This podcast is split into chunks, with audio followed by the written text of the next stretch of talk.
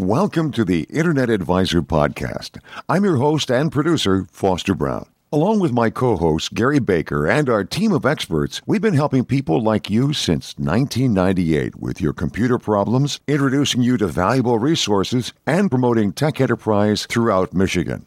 The Internet Advisor is a two hour podcast recorded every week at the studios of historic WJR Radio in Detroit. Both hours of the show are available each week on this podcast and are streamed to our affiliates across the state of Michigan. We're also proud to be part of Detroit's newest and fastest growing podcast network, PodcastDetroit.com.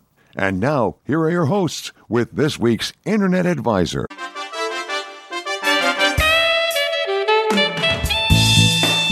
Welcome to the Internet Advisor, your place for answers to your computer questions since 1998, with your co hosts Gary Baker and Foster Brown and their team of tech experts. The door is always open at InternetAdvisor.net on Facebook and through Twitter. But right now, it's time to get you in touch with your helpful hosts on this week's edition of Internet Advisor. We're so glad you decided to join us on this afternoon here at the Great Voice of the Great Lakes, WJR. My name is Foster Brown, and our entire crew is in studio today. We're going to be looking at e waste and the terrible things that are being done with that overseas. We'll also begin talking about the great things that are being done with websites by a company called SmartFinds and one very satisfied customer who's quite close to home, Mike Brennan. All that coming up on this week's Internet Advisor. It is good to be back. My name is Foster Brown. After a short week pause, it is good to be in studio with the gang here. And this is Gary Baker, and I am so glad you're here because I had to step around and sit in, in the big chair, as they say, uh, last week. And I'm so much uh, happier when you're sitting there. it's a lot more fun. And this right. is Ed Rudell. I had to drag my way uh, self away from YouTube today. I was telling Foster oh. on the oh. drive in. I just was engrossed, and pretty soon two hours passed. This poor man is addicted to YouTube. and this is Cal Carson here. And, you know, I'm addicted to YouTube too, but I did not have to drag myself away from it. However, uh, I, I, do later on in the show want to talk about uh, chicken a good buy of the week in technology that I ooh, came across because it was an adventure for last I don't know, two or three weeks, and finally it settled out last uh, last week, and it worked out to be a really. Good Well, you know, buy. we got all sorts of serious things to talk about. Let's start with uh, a goodbye. Well, basically, what happened was uh, it was time for the family to upgrade their iPhones. My wife and my daughter were both using iPhone 4Ss, which they had been using for eternity. My daughter, obviously, because she's younger, filled it, and there was no more space in it. And uh, my wife's the the switch finally started dying on it. So now these phones are like three or four generations back. And I've been looking around trying to figure out, you know, where to get one from. So I, I, started looking on Best Buy. And Best Buy has a neat deal out there. If you are going to get a phone, you might want to go to their site. They they had iPhones for one dollar. Yikes! If you were doing a two year service agreement. Okay. And that was for the iPhone six. Mm. And so I said, okay, that's fine. That sounds good and that sort of thing. But I don't really want to, you know, do the old sixes. I want to do something newer. So I decided I wanted to go with the 6S, which Oh, was yeah. normally $199 Mm-hmm. in the store. Got it for 49 bucks a piece on a two-year service agreement. Wow. And had I done it two two weeks before that, I would have got that with a $50 gift card for each one of them, so it would have only cost me a buck. Oh my goodness! But uh, got the phones and got them all set up and stuff like that. It was a great deal, and they all have current uh, phones right now for uh, a a price that was a lot less, you know, than I, I expected to do. You know what's interesting? You mentioned Best Buy because I've gotten the same kinds of deals on some good, very, very good phones for very little money, iPhones, Yes. and they because they've got great deals on uh, on the service plans that they have there. And, and they do deals on all, all all three of the major carriers: Sprint, Verizon, and uh, AT and T. So if you you know if you're looking, you might want to check that first before you do it, depending on you know what sort of agreement you're Well, going to be the, doing. the other thing is if you're a Costco or Sam's Club, they have a similar type of kiosk inside those stores as well, and they let their membership. You know, you get to use your group membership that you pay for, and you you might get similar deals. And the other good thing was while I was in the store, I went to their website on the phone, saw um, cases that I wanted to get for the phones. Mm-hmm. That on the shelf in the store they were forty five bucks. Mm-hmm. On the website they were on sale for twenty nine bucks, and they just automatically gave you the website price, Price, which. We're is going to have to bring cool. Rick Broida back in here and school him. Well, I'll tell you Yeah. what, it is, it, I've gone to Best Buy for the same reason Yeah. because they do match the Yeah. price, and Yeah. and that's probably a good thing for them. Yeah. I'm teasing, you, but um, Rick is the cheapskate, folks. By the way, for those you don't recognize the name, Rick Broida is genuinely the cheapskate. As a matter of fact, if you go to Twitter, it's at cheapskate. I have a bone to pick with Rick. He started a new podcast called Battlestar Recaptica. And and I went back and it's about Battlestar Galactica, the 2003 2004 movie and the series that started. And uh, and now I'm back engrossed in it. And, and I'm enjoying it more than I did than uh, than I did in 2003 I have never understood the attractiveness of that. Please explain to me the Well- attractiveness of Well, this do you like recap. It's sci-fi? the actress that's like always in the red Yeah, I dress. like the Cylon act. No, it's I don't know. I mean, I I, enjoy, I enjoyed science fiction. I Oh, I enjoyed the original Battlestar Galactica, as corny as it was, because I was a child at the time, and this was a nice sci-fi, you know, feature. And I, I and I've been teasing Rick on on Facebook and and social media about how he's dragged me into this, and I'm just not going to forgive him for that. Did you know Comic Con is going on right now in Detroit, and apparently the place out uh, in Novi is just buried. Lines are forever around that place. What is the attraction? You like sci-fi? I do too, Gary. I, I like I like sci-fi. Mm-hmm. And sure, my wife doesn't, but I- mm-hmm. okay. But I mean, dressing up like Cylons, for instance. Oh, my daughter is out there right now, and Oh, she's really? she's part of the quote furry movement, and she has her own costume and everything That's like that. right. And she's out there hanging out there right now. yeah. Yeah. Is there no shame anymore? Well, you know, and I have some friends that do LARP, so live action role play, and then doing Comic Con was a natural transition for them, right? oh my word! Just where you dress up and pretend that you're. I, I yeah, I don't get it. I've lost touch with my inner child. you know what? I- You, you know, I figured. I, I I think I figured it out. There's an last Amber Alert out for your inner child. Yeah, I think last weekend I figured it out. These are these are mostly people, people at these comic cons are folks who grew up with the Teletubbies, and they just wanted to continue this thing going forever and ever, which is basically people dressed up in costumes making noise.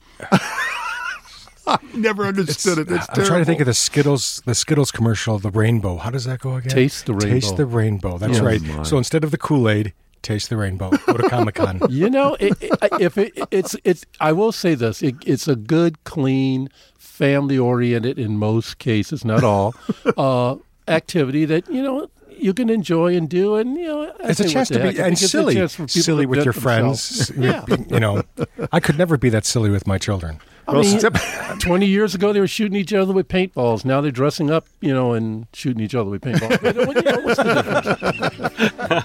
Guys, we have a great program lined up today, folks. We're going to be talking about a very serious issue, and that is where your electronics goes when it's past time, when it's due, when you send it away to that great e-waste dump in the sky. What actually is happening to that? We'll be talking about that. And we have Manny Osterley in our studio. He is the uh, proprietor of Smart Finds. They did some incredible things with Mike Brennan's website, and we're going to talk about what that is and how they did it. You know, guys, as the uh, week goes on, I'm got my ear glued to different things happening in the high tech world, if you will. And something I heard just, I think, the other day was a program about e waste. What happens to our computers and our monitors and other pieces of electronica when, when they're done with it? You know, do they kind of go to that great you know, graveyard in the sky? You know, most of us, I think, probably figure out of sight is out of mind. And we may put it on the curb and, if you will, recycle responsibly with our uh, local municipality. One of the things that I heard recently, though, was, um, and it was really disturbing, was a, a report by an organization called BAN, the Basel Action Network. It's out of Seattle, Washington. And it's a nonprofit organization. Their purpose is to keep track of electronic waste, to see where it's going, and what's happening to it. And what was so disturbing it was to hear the story that they had to tell. And by the way, if you go to internetadvisor.net, I made a point of putting a lot of resources up there this weekend on that um, to follow up on the story that they developed, which was that they followed the trail of electronic garbage, if you will, e waste, into poorer countries or developing countries. And the real issue has been that that developed countries like the U.S. and other countries could be in, could be in Europe or could be someplace else.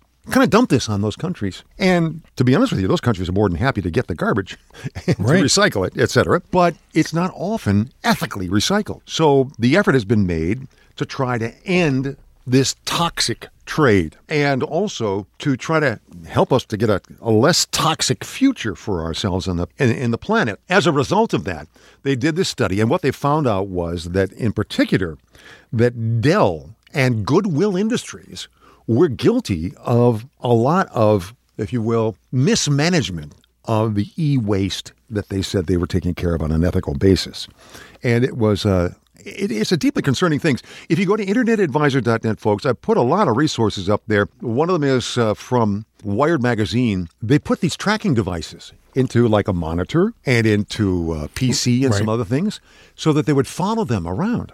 And what they discovered was mind blowing. And there is a video we have online there. It's about a seven minute video called The Circuit, which talks about that. So I'll let you go there and find that out. Now, what I wanted to do with all of this is there's somebody, Gary, that you and I met many years ago, and that is a gentleman named Steve Beck. And Steve has been, I think, one of our favorite people because in terms of dealing with e-waste he is one of the most ethical people i know because not only does he take that electronic waste but he he takes it and he turns it into something that's valuable for other people Sure. Um, you know, a lot of times what happens is we track a monitor or whatever to a foreign country. It's not necessarily going into the waste stream, it's actually being used. And that's what Steve does.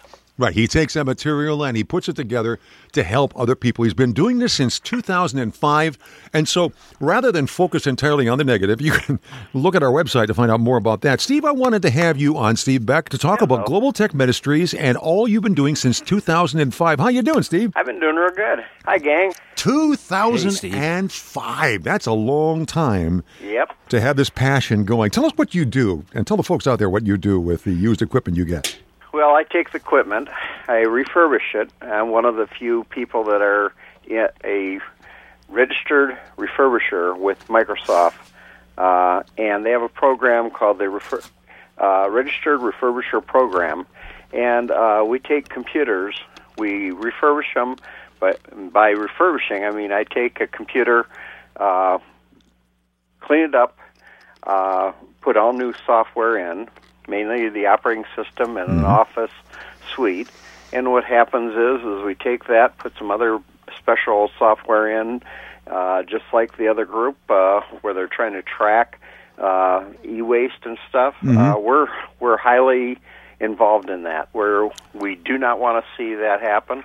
Good. But the problem is, how many of you guys, especially uh, Ed and uh, Gary uh, and Cal, how many of you guys have find out that when you get some system, you're already six months to a year behind? And then uh, what happens is most people they get it and they say, "I want the most fastest, best, and everything else." And with the economy the way it is, who is getting left out in that economy? Can you tell Foster or the rest of the gang? What do you think, guys? Who gets left out of that kind of equation? Well, anybody who's not part of the the you know the economy in such a way that they have that disposable type of income where they can turn around their hardware that fast, they they get left behind. yeah. Yeah, a lot of the needy people do not have the funds to be able to do that. And a lot of times, all they're looking for, and especially for kids and stuff, they're look and teachers are trying to get the kids to do more and more by using computers to uh, do their homework and do uh, their letters, everything else, and do their class projects and that through computers. Well, nobody, ha- a lot of these people don't have access to it, and a lot of times the access happens where the uh, where they say, okay, go to the library, go to this or there. Well, libraries aren't open all the time, are they? Right. And then And, you uh, also, I should say this, Steve. You also are are donating equipment. You're donating equipment, folks. That's the important thing here to countries where they don't have it. Yes. Where a Windows XP would be a an incredible boost. Yes. Uh, the thing is, what we call junk, like you said earlier, is considered prime equipment. Right, precious and, equipment.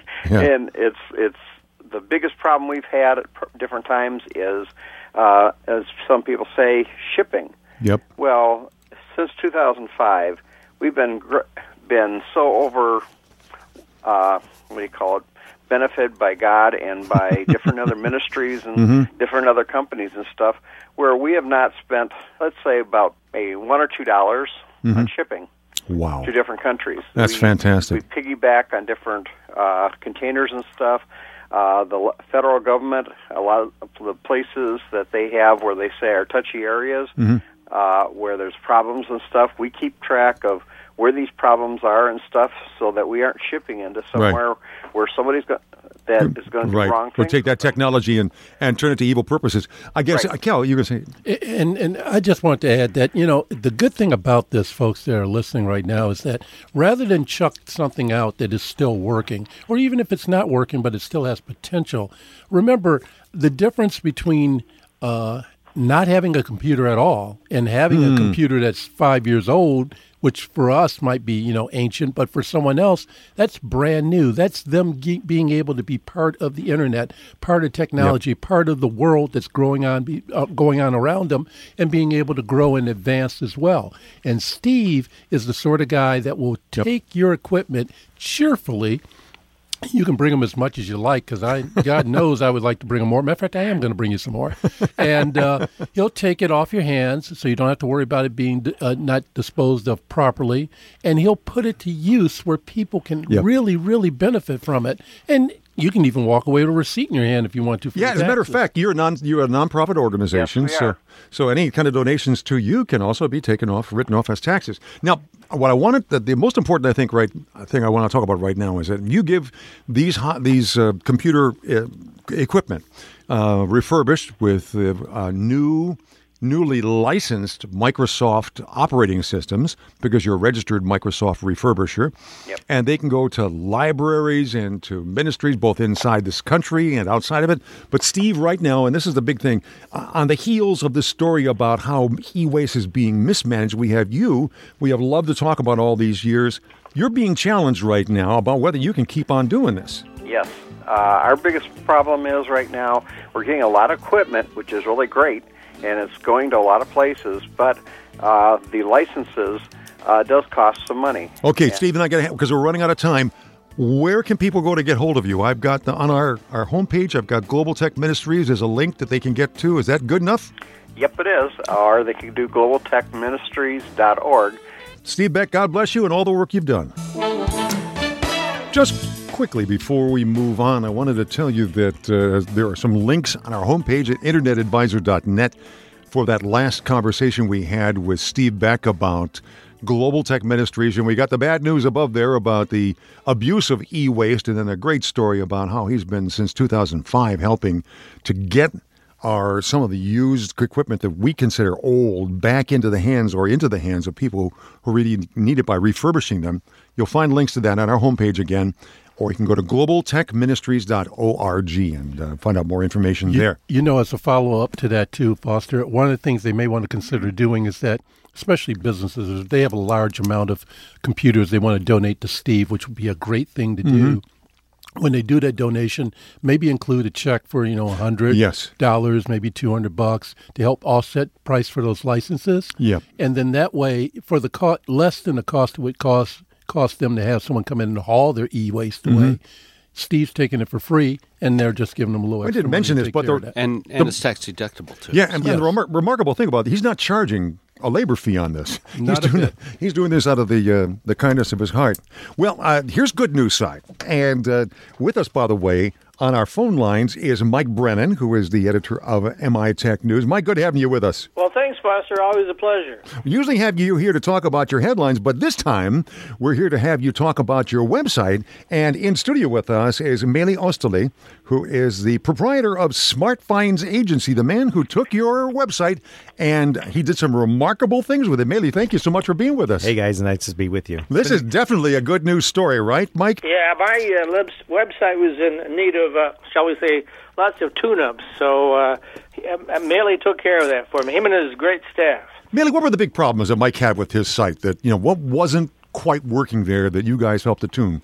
Um, Mike came to us about a year ago, and it was a very interesting uh, scenario. I've known Mike for a long time. Um, so when he when he approached me and said, "Hey, I think I have a problem here," um, we started to look into what the problem is. And if I had to boil it down to one thing, it's the difference between having a marketing agency managing uh, his web presence versus a tech company performing a task or a service. Oh. So the tech company knew, understood what they're doing, right, in terms of the service or the task that they're providing.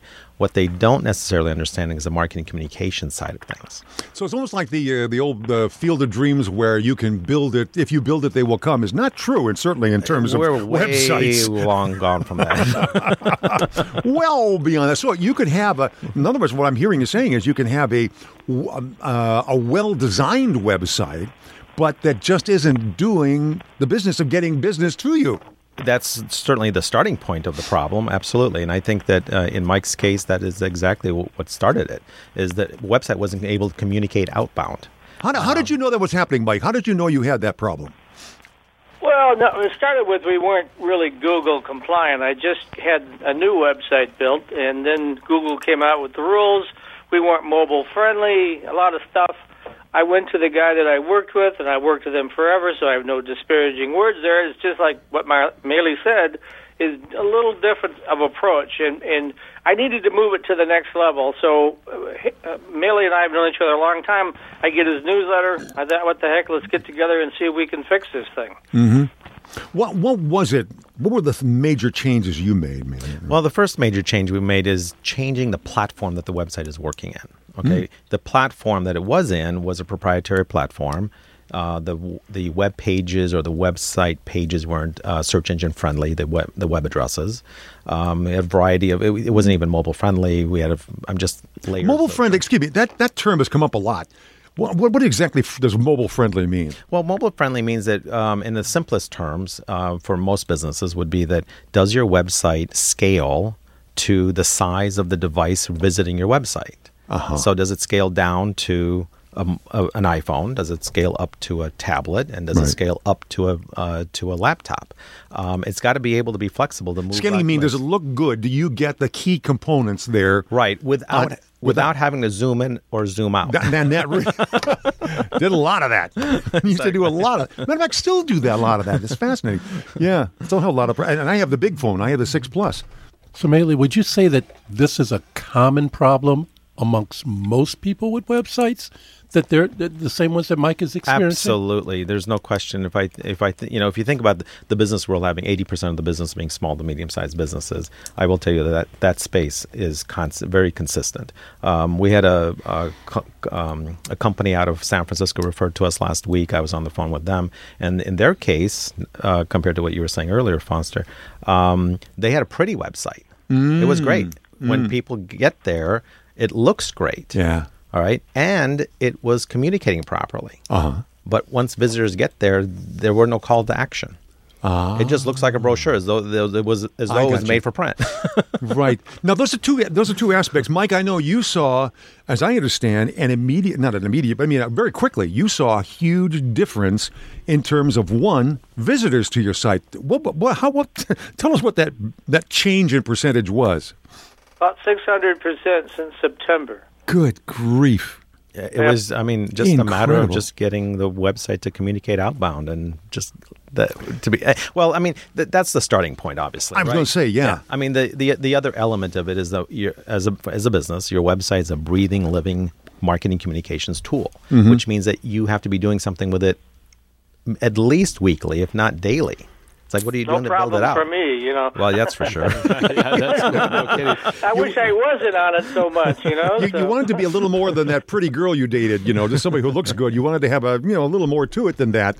And the little more to it is that when you get there, you want it to involve people. And that is time spent. That's another Correct. factor, isn't it? Exactly. So we need to identify what the calls to actions are. What do you want people to do once they get there? And so um, one of the th- uh, uh, problems that we saw with Mike's website previously was the engagement was not very good. Um, it took a long. I mean, uh, we had to bring the bounce, what's called the bounce rate, way down. Uh, Tell, tell people what the bounce rate is because that's kind of fascinating. so for a business, basically the bounce rate in Google Analytics means does a web does an, a visitor come to the website and only stay on one page? Mm. So it doesn't make a difference if they're on for five seconds or five minutes. Makes doesn't makes makes no difference. If it's just one page and they leave the website, mm-hmm. that's considered a bounce. There's no engagement. They, they ah. they haven't done anything. So would it be safe, Maley, to say that a website has to? You have to have, design a website like you like a living salesperson in your organization. Exactly. You could either have Well, that's a an order. Ta- you could either have an order taker, which just sits there and just takes orders, doesn't try to cr- increase sales, doesn't do anything, just takes orders, or you can have something that's uh, that you know that's a little more aggressive, that actually not only takes the order from you, but will also suggest orders and that sort of thing. And just like a living, breathing entity, you have to change it every day because people change every day. People change, technologies change. Um, you, your audience might be changing too. You got to take a look at what that looks like. It's it's important to stay on top of your analytics and what's what Google has something called the Google Webmaster Tools nowadays. It's called Google Search Console um, to identify what are the recommendations and looking at that. And more importantly, it's not just about looking at a report, but interpreting the results. But you talk like small to medium businesses, uh, you know, are being most affected by this. Does that mean that they need to have a an IT department that's watching their websites and constantly interacting with it, and uh, Google Analytics as well, or do they need to hire someone like you to that to constantly do that sort of? thing? How do they handle that problem? the, the answer to the question is they need a marketing company on the front end. Um, so you know, let's go back 30 years, right? The if you uh, needed something done in terms of marketing and advertising, you went to your ad agency or to a marketing agency. Mm-hmm. They would then determine your strategy, your brand, your messages, etc. And then from there, they would give the printer the Yeah. order as far as Yeah, what is yeah, it yeah, that you want to do, right? Mm-hmm. Now think of the IT department in this case as the printer of those days. Okay. Okay. Okay. So what basically, what we're saying is that if you ah. go direct to the printer, does the pr- would the printer ever be your marketing agency? Would No. they understand marketing communications, right? So what's happening in today's world is because we're talking about the internet and that there's a keyboard attached to it. The first thing that businesses are doing going right to the printer, I got you. okay, I got and they're bypassing the marketing agent Yeah. uh, companies that can help them to um, determine what the strategy looks like, and then based on that strategy, give the IT department the appropriate instructions of what to do next. Mike, I'm, I'm curious from your point of view, Mike Brennan, uh, how has this changed the way that you deal with your your website? Well, it's a lot easier to use, uh, and more importantly, a lot of people were saying to me, "Gosh, I wanted to pick up your story, but when I put the URL in, nothing happened." Well, this thing is all uh, set up so that you punch in my, for instance, you want to share my URL on your Facebook page or wherever, it will automatically display the story, the the art that goes with the story. All you got to do is type it in, boom, it's there, and then you can share it with your social media. So that's I didn't have that before. Mike, you know what? Um, I, I forgot about that. That was the other Yeah. problem that you had, right? Because you people weren't able to share it. Right, we're- absolutely. We're going to continue talking about this. And also, Mike, we're going to be talking about some of the headlines that you have on MI Tech News. We're talking with Meli Ostele, who is the uh, president and founder of Smart Finds Agency, and uh, then also Mr. Mike Brennan, who is the editor behind MI Tech News. And we'll be coming back and talk about more about building effective websites with Mike's as a good example of that kind of thing. Thank you for joining us here on the first hour of the Internet Advisor. What ho? First hour? Yes, indeed. There are two hours to our program, and we're delighted during the spring and summer months to be able to offer that to you on a regular basis. We will be here until 6 o'clock tonight.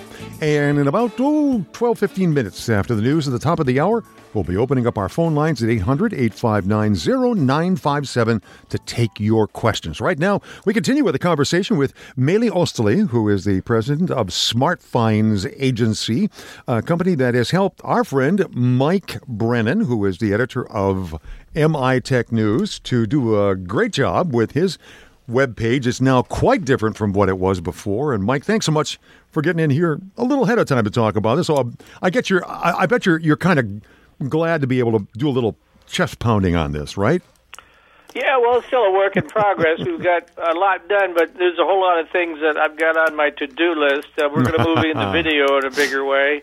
Uh, As I mentioned before, I'm working with Video Meeting, and we're going to do a lot of stuff with them to bring video panels, discussions, whatnot. I want to do news in a whole different way. Uh, and I couldn't do that before with the old website. This site, no problem with video. We just create a YouTube channel and There you Ah. go. I'm wondering- Uh, and then uh, we're doing a lot more podcasting. Of course, we do a podcasting show uh, Right. and live internet radio for that matter. Matt and I do that show on Monday, M Squared TechCast. Mm-hmm. And then we, as you know, do a newsletter on Wednesday where we promote all of our podcast radio partners, etc., including you guys. Mm-hmm. Um, so, I mean, we, I, I, and then we keep adding new content partners. So, I mean, that's how I'm really trying to reach out. How many balls can you juggle in the air? Well, you know, uh, I'm an A personality. I, mean, I can't stop, right? So, uh, you keep juggling more and more. One of the things about uh, websites that is changing, it seems, also, is that it, the the need to tie it into social media. Mainly, I have to be honest with you. One of the things that drives me nuts is there's so many things to plug into out there. You don't know where to start. Well- is it is it um, I don't know. Uh, Facebook? Is it going to be YouTube? Is it going to be Tumblr? Is it going to be heaven knows what? I mean, I I think the business needs to identify what its who its audience is, right? I mean, Okay. that- that- let's start with that. All right. Because if you're like, for example, if um, Mike starts to move more down the uh, road of video, well, then we we might want to take a look at Vimeo, which is another video Right. Mm-hmm. uh, website. You got, of course, YouTube, which is the big guy, Right. And there's a variety of other uh, web websites that are video based. Mm-hmm. And so, is that the right channel for you, for example? Because you're look trying to reach people that are looking at videos. I would imagine it. It's a matter then of having a good partner like yourselves with SmartFinds to help make some of those decisions. Absolutely. Rather than saying, "I want one of those, I want one of those, I want one of." It's not like Mike is, you know, a kid in the candy shop. I want one of those. I want four of them. Right. I want it all, Buster. You? You certainly do. I understand, Mike. By the way, that one of the things that's being developed, and maybe you can talk about it, Melee, is uh, that there's an app that's being built for you by some university students, Mike. Yeah, uh, uh, my good friend Nancy Benovich Gilby, who runs the entrepreneurial program at the U of M School of Information, which is the computer school, uh, mentioned that she needed some projects for her students. I went in and pitched them, and out of the 25 that pitched, three were selected, and I was one of the three. Oh, excellent. And yeah, and so it's a work in progress. I, actually, this is more Maley's area than mine. So he's working now to finish up all the stuff that we need to do to it. But why don't you tell them a little bit where it's going to go there, Maley? Well, one of the, um, I, I think the guys at the uh, U of M did a great job. The kids putting this together. I, they obviously understand it very well. Um, we- but here's some interesting parts. They, we, we're, what we're doing with this project uh, in terms of Mike is we're just providing consultation. The, the work is actually being done by the U of M team. Um, they had come to us and they said, "Hey, uh, we need an API. We need to interface with the website." And because we have Mike's website in WordPress, it was very simple to find a plugin that met the needs. Okay. And we had it up and running in five, ten minutes. I mean, Wow. it wasn't. Yeah, that- it was you know, really it's fast. The beauty fast. of WordPress, you know. So Wow. it's an amazing platform. So that was one of the things. But then, um, uh, you know, this is moving more towards now. Okay, well, uh, Mike uh, has advertisers, and how do we get the advertisers into the app? Uh, so we're right now trying to collaborate on what are the options for that. We're, we're- that's running into some interesting difficulties. Mike, I want to uh, not difficulties, challenges. That's that's how we put it. Challenges, Opportunities. Yeah, opportunities. There we go. Hey, before we get to, too far off, and Mike, I want you to talk maybe about some of the headlines that are there. We, by the way, encourage people to subscribe to MI Tech News, and you can do that by going to mitechnews.com or to our homepage, internetadvisor.net. And on Sunday night, when we post the full schedule there on our show notes, you'll find Mike's smiling face, and then there is a button you can click, and then you can subscribe right there to find the headlines that he puts together each week. And uh, we'll talk about them in just a second. Mike, as I understand right now, Shark Tank is coming to Detroit. Yeah, on Monday, May 16th at Grand Circus, which is one of those training facilities in the downtown core. Uh, they're looking for new and different ideas. Uh, they're going to. It's a wide open casting call, and there's, there's no guarantees, of course. But you get 60 to 90 seconds to pitch. But they're looking for not just, hey, I got this great idea. They're looking for something where you've already uh, have users, where you've done sales, you got intellectual property. So it's a little bit step up from you know just being a startup, right? Uh, but I mean, if you got some great ideas that are that have got customers that are making money, they want to hear about it. And if you get on Shark Tank, you know, this is an opportunity to make a quarter million dollar investment come to your company. Wow. You know, not, Yeah. not to mention the publicity, right? Okay, and if you go to mitechnews.com or to our homepage, you'll find a link to that store and you can find out more about that. Another thing I saw here, there's a movie coming to the Grand Rapids area that combines faith with stock car racing. Now, that's a natural combination, isn't it, guys? Yeah, absolutely. You know, and the dog dies and the wife runs away and it turns into a country music song. Actually, there are going to be country music songs in this, but it's going to Grand Rapids. It's one of the last programs that got grandfathered in under the old Michigan film credit. So it's going to receive a credit of about $2.7 million. Okay. Start shooting in July. It's going to hire a lot of people, 92 people over there. And it features Berlin Raceway and Marne. So, uh, yeah, it's going to have it all going. It's kind of neat. Uh, one other hi- title I saw here, or headline, and it was uh, Next Challenge Detroit Smart Cities Competition was going to get the winner of that is going to be $80,000. So, what's Next Challenge? Well, it's think of the Internet of Things. It's you know they're the, one of the, the they I, I use one of their examples. For instance, you're driving down the road, your car tells you where the potholes are, where you can park, where you can pay. For, it pays for your parking automatically, brews you a cup of coffee at the office. I mean, it's the Internet of Things going crazy, right? Yeah. So anyway, you you bring them this, and, and uh, right now is the sign up period. It actually ends in July, so it's pretty early. But the, at the, the pot of gold at the end of the rainbow is eighty thousand dollars. You know that's uh, that's some good money there. So Mm-hmm. I'd encourage everybody to check that out on my website. If you're into these sort of crazy stuff that goes into the Internet of Things. Sounds really cool. So that's the kind of things, folks, that you can catch when you subscribe to mitechnews.com. You get headlines like that, things that are informational, and also things that maybe you want to get involved with. And again, it's as simple as going to mitechnews.com and signing up there or going to our internetadvisor.net site and signing up there absolutely free, which is very nice. And Bailey, let's bring you back into the conversation here because I want to make sure that people can find out where to go to get in touch with your agency. Um, our web address is at smartfindsmarketing.com. Okay. Um, one thing you'll find when you get there is uh, we've organized it uh, based on need. Oh, Uh, so that you can easily find a website, marketing, advertising, mobile, video, whatever you're looking for. Um, having been around for 22 years, um, we our agency has a wide, broad competencies, Yeah. and so you'll find everything on there. excellent, excellent. Melly, thanks so much for being with us. I appreciate it. Thank you very much. guys. And Mike, I can see why you were proud to have this man in your corner. Hey, he's been a lifesaver for me. And it, it has certainly done well for you. I'm delighted to hear that you've had the kind of success you've had with your website and with all the other things that are going on there. Look forward to hearing about your app and how that does for you. Mike Brennan, thanks so much for being with us. Always a pleasure, Foster. And good having you here as well. By the way, Mike has a show on the Podcast Detroit Network. It's called M Squared TechCast, and you'll find that airing live on Monday nights at 3 o'clock. Well, we got another hour coming up, and it's your hour. That's the hour that you get to call us with your questions at 800 859 0957. Again, 800 859 0957. Give us a call right now, get in line, and we'll get right to your questions. You're listening to a podcast of the Internet Advisor Show. To see the show notes for this program, visit our homepage, theinternetadvisor.net.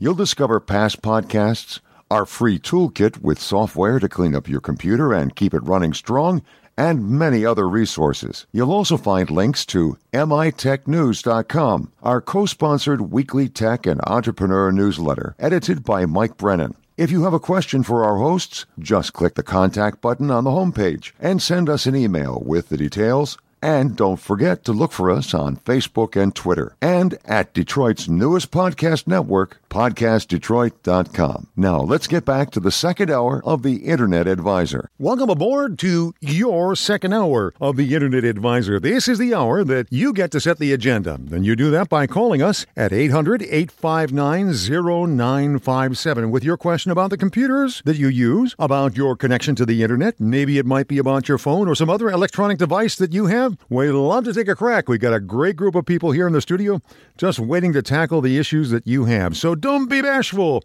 Call us at 800 859 0957. Well, we've gathered quite a crowd of experts in studio with us here. Mr. Gary Baker is here, Mr. Ed Rudell, Cal Carson, and Maylee Ostley is with us as well. Thank you very much for sticking around.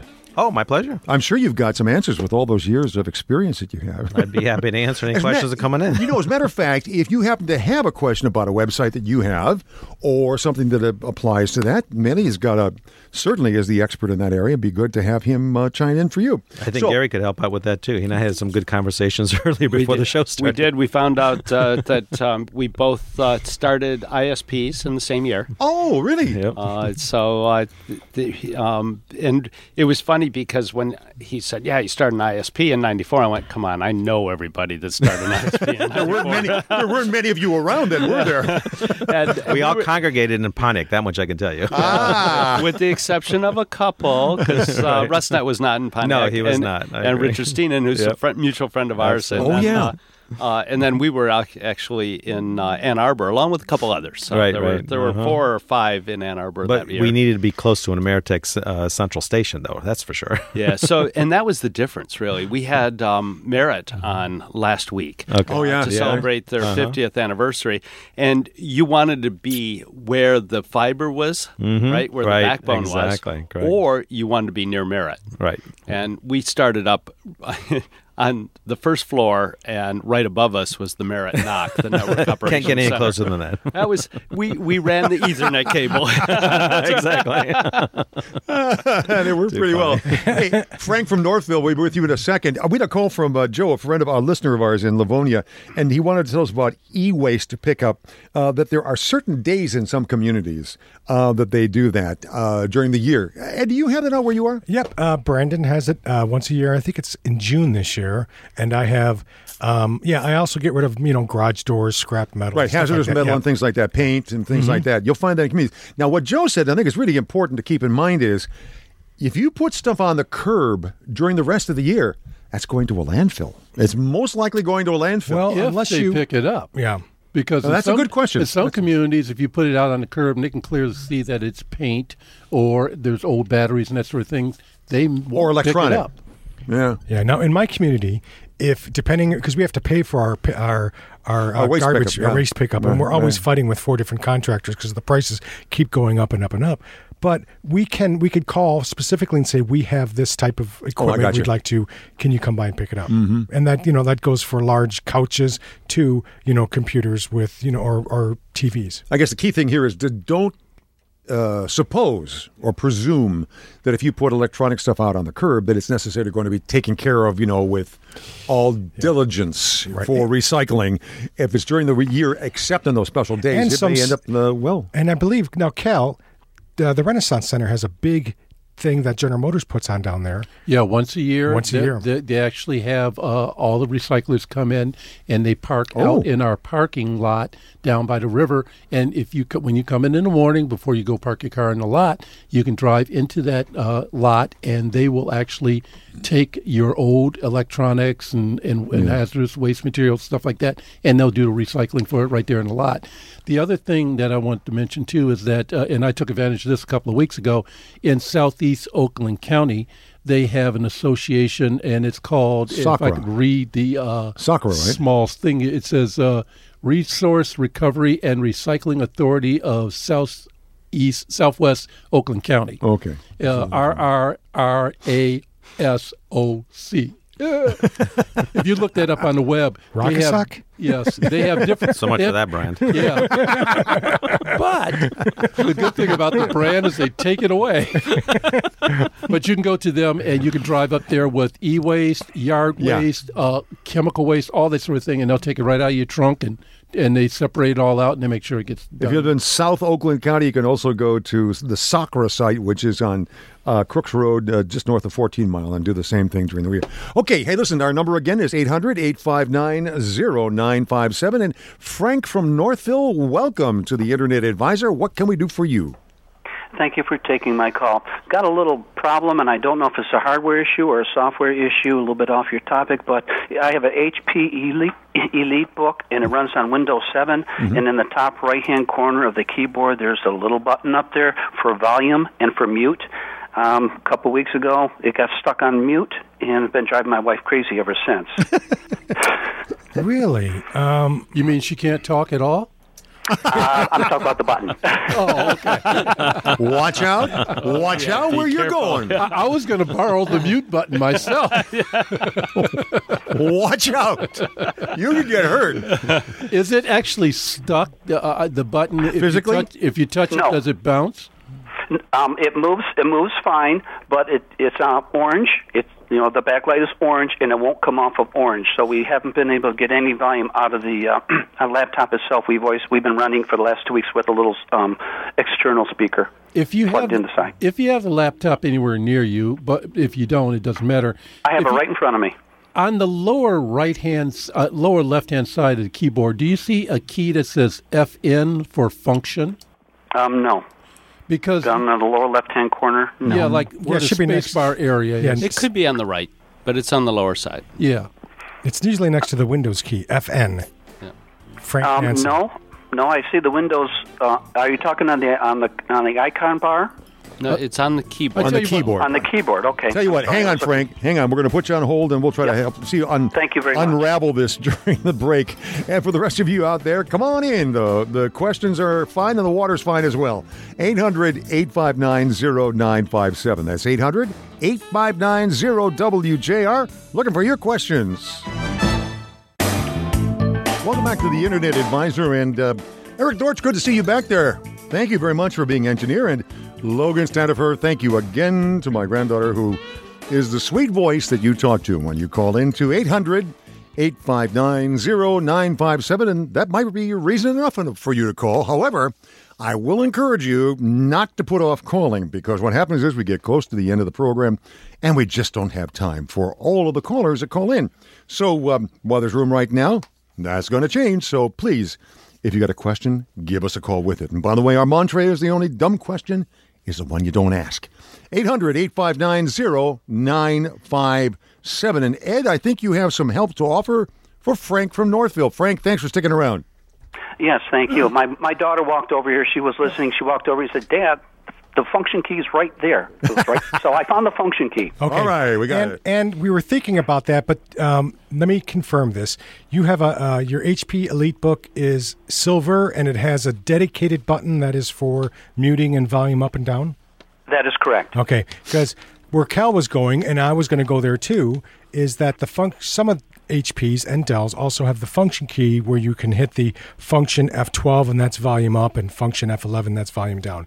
That's not the case with yours. So you have a dedicated button, and and HP calls those the um, oh, was it quick set buttons? I'm trying to remember what they uh, quick launch buttons. Ah, okay, So yeah. so you probably have physical. Um, there's crud in there. how I, don't know how else to say it. So there's it's probably physically damaged underneath there, and and it'd be difficult to clean the micro switch. But uh, I, I don't know the model number that you have. But in some HP and Dell's units, you have the ability to disable those audio switches. Oh, So you might want to go into your BIOS. So on a HP, when you power it up, you would tap the F10, and until you get into the HP setup, you might find something in there about enabling or disabling that top row of buttons. That way, when you use your Windows mouse to go over the mute control, you can enable it or disable it with that volume. The only other thing that I might want to suggest to you that if it is a mechanical problem, if the machine's out of warranty and has been for quite a while, then uh, turn the machine off, disconnect the power supply from the machine, get a Q-tip, and then soak it with alcohol and take it and run it around the rim of the mute button. Oh, there you a go. couple of times, and then then either get some compressed air or just take and blow really hard on it and blow whatever ex- excessive fluid out of it. Then do it one more time and then blow that fluid out. Let it dry for about I don't know ten minutes or so. Then plug the power back up to it and try it then. That, that's okay. great. Um, is, is there any such thing like in- in the settings where there's um, th- you have to go three or four or five uh, different screens down into it for like travel mute, so that uh, if you're traveling, you can use your computer and it won't accidentally jump in. You know the volume. If you put it on mute, it won't accidentally you know hit hit um, the volume to come on without you wanting it to. Normally, in the, such? in the software, you either set it so it's mute or it's not. Uh, it doesn't care whether it's being traveled or not or anything like that. But in the software, you can turn it off so you can say mute or uh, turn it back on, and that's just a right mouse click down on the uh, system tray on the uh, speaker icon. You can mute it down there. Right. But I remember in the old days, we used to do this uh, in '98 when Windows 98 came on. People would would uh, we'd send them a utility, and even though their computer was muted in Windows, it would say "watching porn." I'm watching porn here, and Oh, and, no. and it would turn on their volume. And and we would do that to our friends and colleagues, embarrass no. the heck out of them. Oh, my so there Lord. are ways of doing that, and I'm sure there's web-based JavaScripts that Aren't you glad that Ed isn't isn't in the cubicle next to you? So But try try those things and see how those work out for you, and let us know. Okay, thank you very much. You Good guys got a great show. All right, thanks, Yeah, Frank. The other thing I was going to say, and we, we did, I didn't get a chance, is you can go to the HP website and try re-downloading their Quick Launch Buttons installer because that might provide you a graphical representation to uh, enable or disable that mute. Excellent idea. Uh, we've heard that uh, as a, a suggestion many times to go to the manufacturer's site, whatever that may be, and see if they have drivers there that will help to solve the problem. That often is the solution for a lot of problems. But I like Cal's solution, a little isopropylene alcohol in there, and that might just take care of it. Manny, I wanted to ask you a question. Oh, by the way, folks, our number again is 800 859 0957. And our lines are open for questions. Manny, you mentioned before, or Gary mentioned actually, that both of you started ISPs, Internet Service Provider. You Right. were you were ISPs at one time. Exactly. Um, why did you get out of the business? well, actually, we you know what? It's kind of interesting. Our corporation actually goes back to 1987 in in uh, advertising and marketing. oh, wow. And I started off the internet group in '94. Um, you know, just seeing the writing on the wall and being an early adopter myself, it didn't take very long to figure out what where the industry was going to go.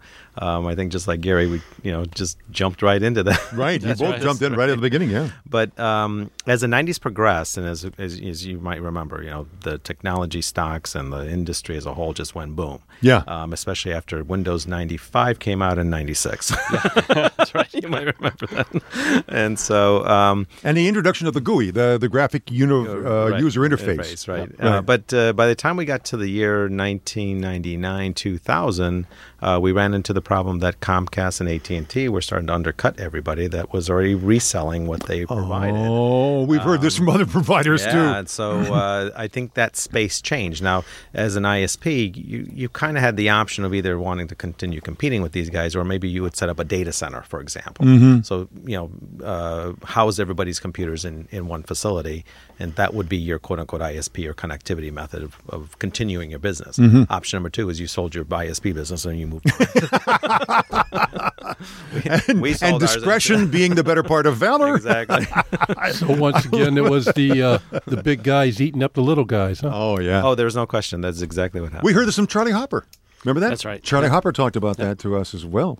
Uh, that that was one of the things that that went out, is has gone up on uh, up north as well. Yeah, you know, of all those um, 40 or so, in we started ours in the spring of '94, I think, and we were the first for business. There were a couple other really, really small ones. One that had eight lines and only in Ann Arbor, um, MSN. But uh, Oh, I remember there were those. about 40 or so that came on in the next year. Right, exactly. And uh, I don't think any of those 40 are left, except for Online Tech, the one that we started. Yeah, that's true, And yeah. Yan Ness runs that now. Exactly. And, and, and they're doing exceedingly well. But they've also shifted their model too. Well, we were always different. Yeah, we okay. that was just one of the things that we did was the ISP. We were an ASP before you called it that, Mm-hmm. uh, and then we also had um, data center capabilities. So we did that for a number of companies Oh, okay. as well early on.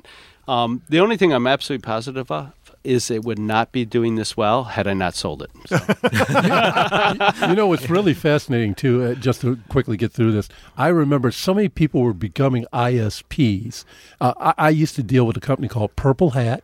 I dealt with a company called mish.com and believe it or not there was a tire retailer that was also doing internet service providing as well in this area yeah, call, and then they had MetroCell as well. yeah it Yeah, was but- just so but, um, weird big- But you know what was interesting is when we started our business, and uh, you might remember back in that time, we could charge forty dollars a month Right. for a twenty-eight point eight connection. Right? Remember that? well, not too long after, uh, I think it was like early 1995, a company out of California just uh, went 1995 on everybody. I, Mm-hmm. I don't know. I can't remember the name of the company. It was Net something. Netlink. Net was it? Like, Yeah, it was Netlink. And all of a sudden, the business model changed very Yep. very quick. Yeah, yeah. yeah. When they cut, you know, when you cut uh, your price by fifty percent. Absolutely, yeah. Yeah, It wa- for it- small guys, yeah, that was hard. that- so that was the first uh, struggle, and then the next struggle being the big guys uh, coming into town. and I'm, I'm over. dying to know. You know, we've got a bunch of people hanging on here. Uh, folks, just uh, Mark and Orlando and the other Mark, two Marks are hanging on there. Hang on for just a minute because I want to ask you guys um, Charter, Time Warner Cable have now got a deal going where they're going to be combining and coming together and kind Mm-hmm. of creating this huge monolith. What do you think about that? Because that's the kind of almost a natural progression to this whole thing. Yeah, and I think the whole space of connectivity is changing. You know, Comcast as an you know uh, as far as what as being a big provider too. Um, I think what's going to end up happening is they will have greater control about what we can or can't do. That I think is a, con- a potential fear here. Yeah, yeah, and uh, they've been they've been trying to you know the whole idea of uh, controlling the net and Well, and That's come and I, I guess my response would be, you know, all those little guys that you just mentioned, those are the little guys today in in, in net connectivity, right?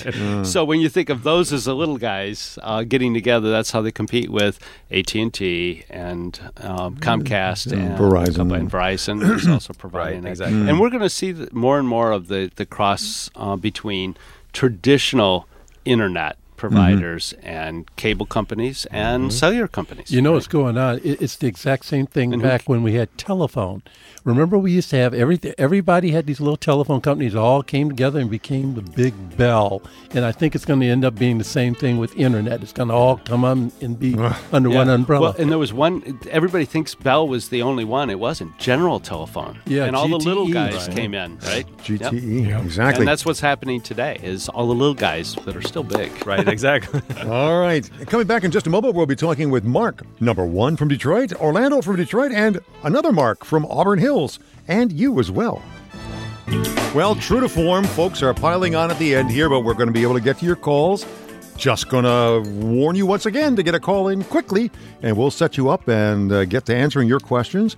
800 859 0957. All right, let's go to Mark from Detroit. Mark, welcome to the Internet Advisor. How may we help you?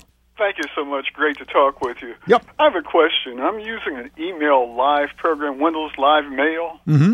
2012, and I have a Hotmail account. Mm-hmm. But unless you download an update, uh, you will not be able to sync with Windows Live Windows Live Mail with Hotmail. And I'm wondering if anybody knows where to go to download the update. Um, ac- uh, he's actually correct. Uh, Wow, I did not realize I- that. Yeah, Okay. I've, had, I've had a few people actually approach me on the same subject because there's like because um, uh, Microsoft sent out on a, the live a mail message on program because I'm blind you can't see. Yeah, yeah. Well, it I, makes navigating email a lot better. I tell you something. With both of your eyes functioning perfectly, that would be very difficult. So, the mainly the, the problem is Microsoft sent a message out. Microsoft sent that message out, and uh, they've kind of warned everybody about the fact that they can't use that interface to go to work with Hotmail. So their options basically are going to be to go use a browser or go to Outlook.com, or possibly pu- pull up something else like Thunderbird, for example. I wanted to go to Thunderbird, but I didn't like it. I understand though that there is an update that you can add to the Windows Live uh, uh, Windows Live 2012 to make it work, but I can't figure figure out where to go to get it. And and to be perfectly honest with you, because it's a free product, I don't know um, how much uh, Microsoft's going to really support that. I mean, uh, that'll that, it, the question is whether or not it would only work for a certain time and then drop again. I'm just curious if Oh, it would be better for dear. everybody just to find the, a, a solution right from the beginning. Like start right now, finding a different uh, option. So, if you found another option, let's say you went with Outlook, uh, how would you handle that? Then, would you open an account in Outlook for the live mail and for the Hotmail? Yeah, uh, what I mean when I'm when I'm saying Outlook, I mean that Microsoft's Office product called Outlook is the, you would just switch from Live Mail to Outlook, the the software. Is it available as a standalone? Um, it is available as a standalone. I think the option might be that you go to Office 365 and just uh, pay the monthly fee because it's like five, six bucks a month, and you get all of the Microsoft Office okay. products altogether. Isn't it true, guys? You can also get those web-based ones online for free. Oh, there there are like Thunderbird is the uh, is, is another option. No, I'm thinking of Outlook. I thought there's a version of Outlook online that was free oh, as well. Oh, you can, but what you're, uh, but I don't believe they'll have the the correct API or interfaces for a visually impaired person, right? Is is that where you're heading? Yeah, pretty much. Yeah, so he actually needs to have a program like Thunderbird or some other I gotcha. application that his um, uh, reading programs can work with that may not work that well with a, a standard browser going to Outlook.com. R- Right, and this is why I'm wondering if Office 365 at Yes. six bucks a month might be a you know a reasonable option at that point because I'll that, that, at then you have all of the Office products. Yeah. Uh, thank you so much. All right. Okay. Thank you for calling. Uh, But then, You know, I, That I, makes me I'm wondering if you, you know how there's like free versions of like Open Word, right? Open Word, ex, Open Excel. There's our oh, uh, the Open Office. You mean Open Office, Yeah, right? Open There's Office. Open Office. Right. I wonder if they have a version of Outlook of, of an email program that's equivalent or similar to um, Outlook. I've never looked into that. I'll have to do that this week. That Hmm. would- I, I agree. I, I'm not sure if they if there's a email option. And if, if amongst there's an email, package. yes, yeah. right, exactly. I've never really thought of it before. But mainly, what you're saying is that you can, let's say, purchase the license for Office 365, which is basically ninety-nine dollars a year, I think, or like five bucks a month. Yeah, Isn't that's it? what I'm saying. It's like five, six bucks a month, and Right. you get all of. The And you get all of it. Then you right. everything, everything, So- Excel, PowerPoint, uh, Word, the whole shooting. and match. it's always kept uh, up to date for Yep. you by Microsoft. Right, So you're also, you know, it's, uh, that might be a better, uh, an easier solution. And then Mark would be able to get both of those mail sources in there. Any any kind of mail source, he would be able to get through that. Then Correct. Right. Well, Okay. Office 365 has Outlook built as part of the download Okay. package, so you would use that. right, right. All right. Mm-hmm. All right. Let's head out to Orlando from Detroit. Welcome to the Internet Advisor, Orlando. What can we do for you? Oh, thanks, guys, for taking my call. I appreciate it very much.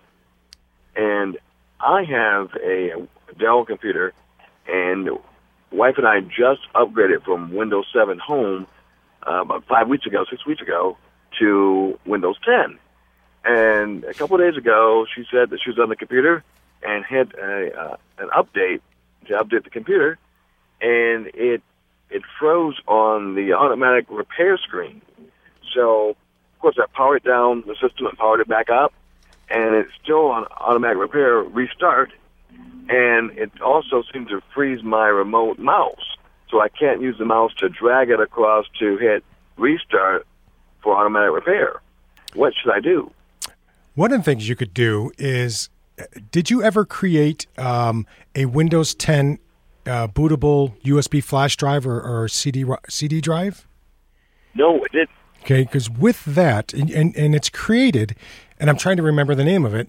Um, it's it's not called the emergency recovery devi- um, thing, but it's it's created when you create a backup of your computer, and uh, on there you have the when you plug the USB or the CD into your computer, you have the ability to boot up and then run diagnostics on your computer, repair Windows startup, but you also have the ability to perform a system restore where you could tell it to go system restore, go back 5 days or 7 days. And so if you know anyone that has that and I did not bring my Windows 10 computer to go in here, um, so I could show you what that is, or, or at least tell you what it is. I can't remember the name.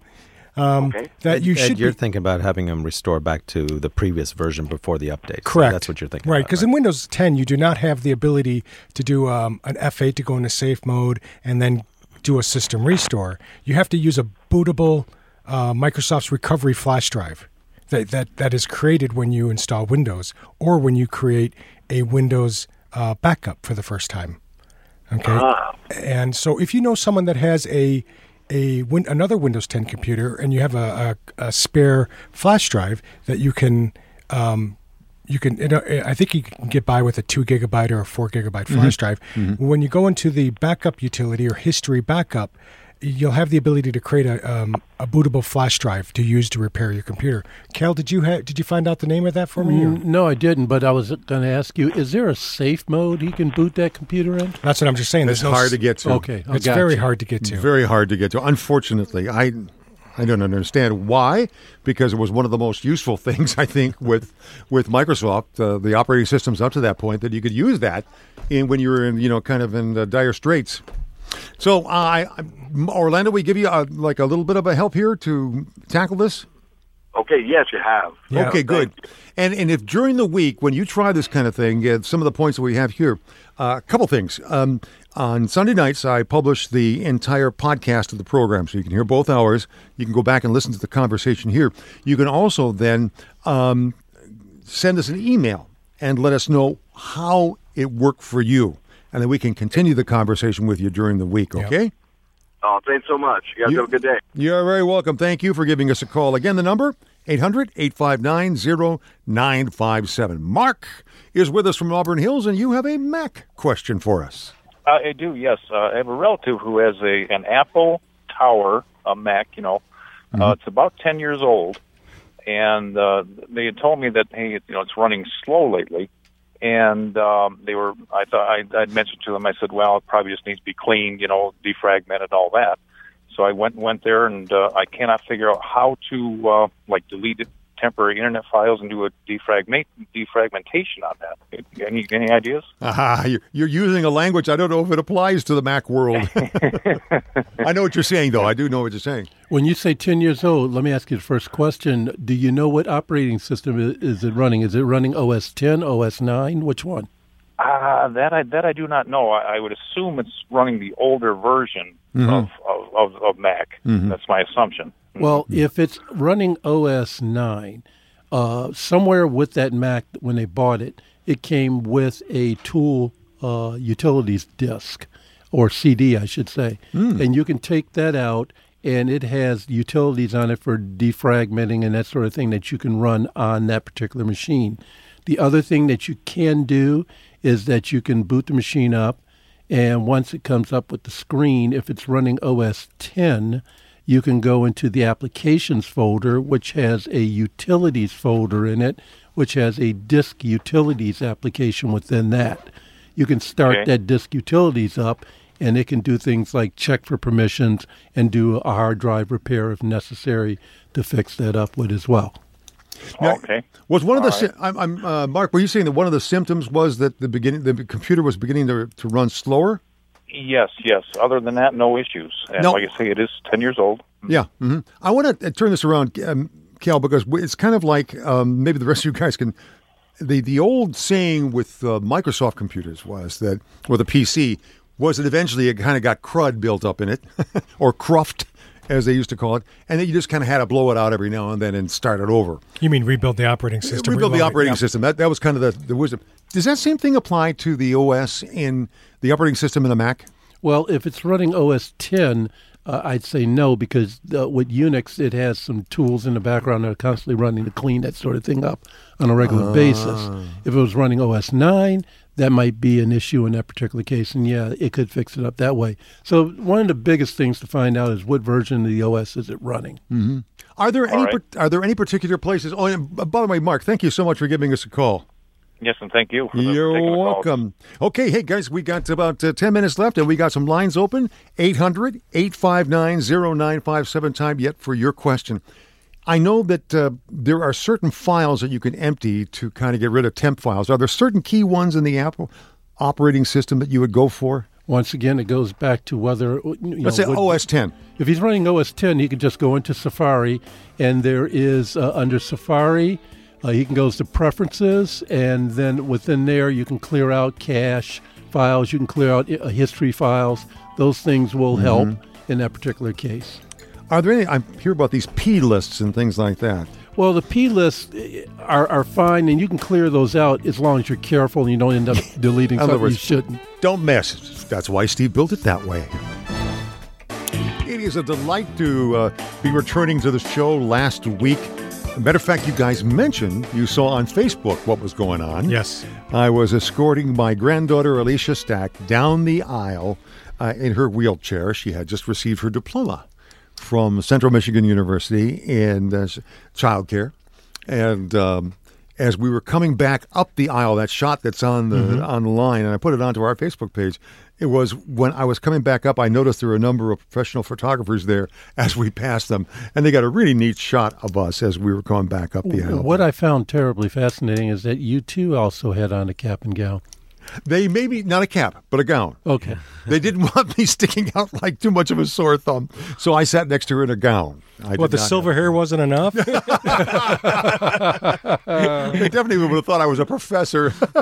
So she's a Chip- fellow Ch- Chippewa for, for me. oh yeah, I okay. graduated from CMU Fire many, up. many moons ago. Fire up chips. Boy, that school has come a long way, hasn't it? I, last time I was in Mount Clemens it's been a few years, but oh my God, it's completely different than Yeah. I've ever seen it before. Mount Pleasant is a completely different place Mm-hmm. because of what's going on there. It's incredible to see. Uh, they have their own med school now, so we could say, as they say, fire up chips. Exactly. And they uh, it's become quite a school. We were the on that day they had three graduations. We were the middle one, and they went on to. They're just cranking these things out with thousands of kids. I, I'm sure that casino has nothing to do with it. yeah. so we got to go visit the kids and go to the casino. I did not think of that. I should have pushed for it a little better. Okay, before we go way off, uh, we had a previous caller that was having difficulty with the Windows 10 system. Oh, yes, and yes. I could not Think of the safe Oh my gosh, no, not to save my life. So it's a it's a Windows 10 system repair disk, and you can if you have a friend, you could just create it. You could type in the search bar. You could type in Windows System Repair Disk, and you can go through the So creation anybody's process. computer that's running Windows 10 or even Windows 8. or even Windows 8 will have that on there. Yes. And so they have the ability to create it. Uh, the, And, and a thumb drive. It's like a four gig thumb or, drive. or yes, on a thumb drive, especially with Windows 8, you have that ability. In Windows 10, you can actually even use a Windows 7 one, but Windows 7 didn't natively have the ability to create a USB flash drive. You had to first build a CD and then. Okay. So this guy has to go over to a friend's house with a USB drive that has Windows 10 and create the drive on his computer. Right, create the uh, bootable flash drive. When you pop it into his computer, it'll automatically recognize, or should automatically recognize it, with the new UEFI BIOSes that are on all Okay, the computers. okay. It'll automatically recognize it as a legitimate um, Microsoft bootable device. Okay. And it'll it'll bring up the diagnostics so that he can run the Ah. tools, do a system startup repair, or he has the ability to do a system recovery or system restore. So the version of the uh, Windows m- machine is not going to make a difference over here to create this drive. Correct. Right. Okay. Correct. You can use any of them to repair a Windows 10 system because the basically the basic OS is the same. Okay, in some ways that's kind of that's kind of happy. I mean, happy, Happy. handy, and therefore happy. Larry from Rochester, welcome to the Internet Advisor. You squeaked onto the line. We're glad to have you with us. What we can, what can we do for you? Well, thank you for taking the call. I really love this show. I have a quick question regarding an app that uh, I have in mind or a business that would be a very unique, um, call it an Uber style app. And I don't have the kind of money I've heard it takes to develop these apps and do the background um, web development as well. Hmm. Is there is there a way, or is there a, um, a an, an organization that would help people like myself who don't have several hundred thousand dollars to invest? If you don't mind, I'm going to jump in and Please, first thing that Mo, please. I was gonna, I look right at you. I thought, boy, it's good we have you here. I mean, you know what? He's absolutely right from the standpoint that uh, developing apps nowadays, uh, you know, you're dealing with uh, multi five figures, at, you know, somewhere in that range, anywhere from three to six months to put it put it together. Um, the um, I don't know that there's a shortcut, but I'm thinking Kickstarter right off the top of my head. Oh yeah. Um, or one of the crowdfunding places, yeah, right? crowdfunding. Yeah, the other thing you could uh, think about doing is that they're going to have a Shark Tank uh, Oh, yes, interview. that's uh, ne- I think this weekend or next weekend downtown at Grand Circus. You might want to go down there and do your pitch. You could Yep. like do uh, get almost up to a quarter million dollar investment from them. Mm-hmm. Where does that take place and when? It's going to be at uh, the Grand Circus is a, a web training company which is down in Detroit in the center of Detroit. It's on May 16th. You know, if you go to mitechnews.com, Yes. Mike has an article in there about that. It's about ABC's Shark Tank hosting a casting call on May 16th at Grand Circus. Excellent. Yeah. So it could be it, it could be a really neat break in there. But It's a it's a ninety second pitch, and you have to sell them on your idea. Think of it as the you know, in like an elevator pitch. You have a pitch you have to give them, and and you know, for them, you have to pull them in and reel them in, and and so that they'll ask you more questions. And then after you win the quarter million, come back and see Maley. He'll help you get all set. I, I will Thank you definitely very do that, I gentlemen. appreciate Thank you it. so much for the information. I appreciate it. I You're might welcome. head down to the Grand Circus. I, I well, so what? Uh, I'm curious. Can you give us a hint about what it's about? Okay, it took off on the East Coast in Boston. It, it just started under the name of Chariots for Women. It, mine's going to be similar, only it's going to be in very much outlying areas of the state of Michigan. I'm also going to put together a rewards program and a kickback in terms of um, charitable donations, uh, and allowing the drivers, uh, if possible, to just uh, transfer women and children and elderly folks up in the areas that don't have Uber type. Oh, wow. I like that. I really Yeah. like that to serve areas that are marginal. That is a really, really cool idea. I can see that also being valuable for the uh, disabled. Yep, exactly. There are several of those I'm talking about. I'm talking about going into cities like, for example, Alpena that has 10,000 people. Mm-hmm. uh, and folks that uh, you know can't afford to spend uh, forty dollars on a cab ride, but uh, it'd be much less expensive. We'd be take much less, uh, more of um, a community service, making a few bucks for ourselves as well. I love the idea, and I really hope it takes off because that is a beautiful concept. My name is transporther.com. Transporther.com. I will have to look into that, and the very best to you as you uh, take the idea forward. Good luck to that. Thank you very much. All right. I love it. Isn't that a great idea? It, it's uh, certainly you know it just talk it shows how technology can keep changing as long as I mean it's basically uh, you know there is no uh, limit to our creativity. But I, I, I love the idea too of uh, reaching out to less served areas because I, in many cases, I think a lot of the technology is being developed naturally enough grows up in, in where there's density, Mhm. where there's a lot of people around and the money and to, to, to, to, to work off of this. But then I because I know that in a lot of these urban areas, Alpena, matter of fact, you had some relatives that lived up near there. Yeah, I did. I did. Yeah. Cheboygan, I think it was. I mean, matter of fact, yeah, I was thinking of starting, you know, cowtipping.com or something like that. That's a really an underserved project. and on that In the rural area. and on that note, ladies and gentlemen, Millie, thank you so much for being with us. It Millie great to be on the show. He is the uh, person behind Smart Finds, and you will find them at Smart Finds Management. SmartFindsMarketing.com. Marketing. SmartFindsMarketing.com. I got it. Millie Ostley, thanks so much for being with us. And for all you people up in the Upper Peninsula, his name is Rudell. and that's Cal Carson. Thanks so much, Eric, and also my dear granddaughter, Logan, for being here as well. Folks, Sunday night, I will post the entire two hours of this program edited down so that you can enjoy it as a podcast. And we'll have all the show notes up there with the links to uh, the different things that we talked about during the program. My name is Foster Brown. Have a great week. We'll see you back on Saturday. You've been listening to the Internet Advisor Show, Detroit's longest running, locally produced computer show, with Foster Brown, Gary Baker, and our team of experts. For more information about our weekly show, to ask a question of our experts, or find the show notes for this podcast, visit InternetAdvisor.net and look for us on Facebook and Twitter. Don't forget to check the other great podcasts available on this PodcastDetroit.com network. Thank you for listening.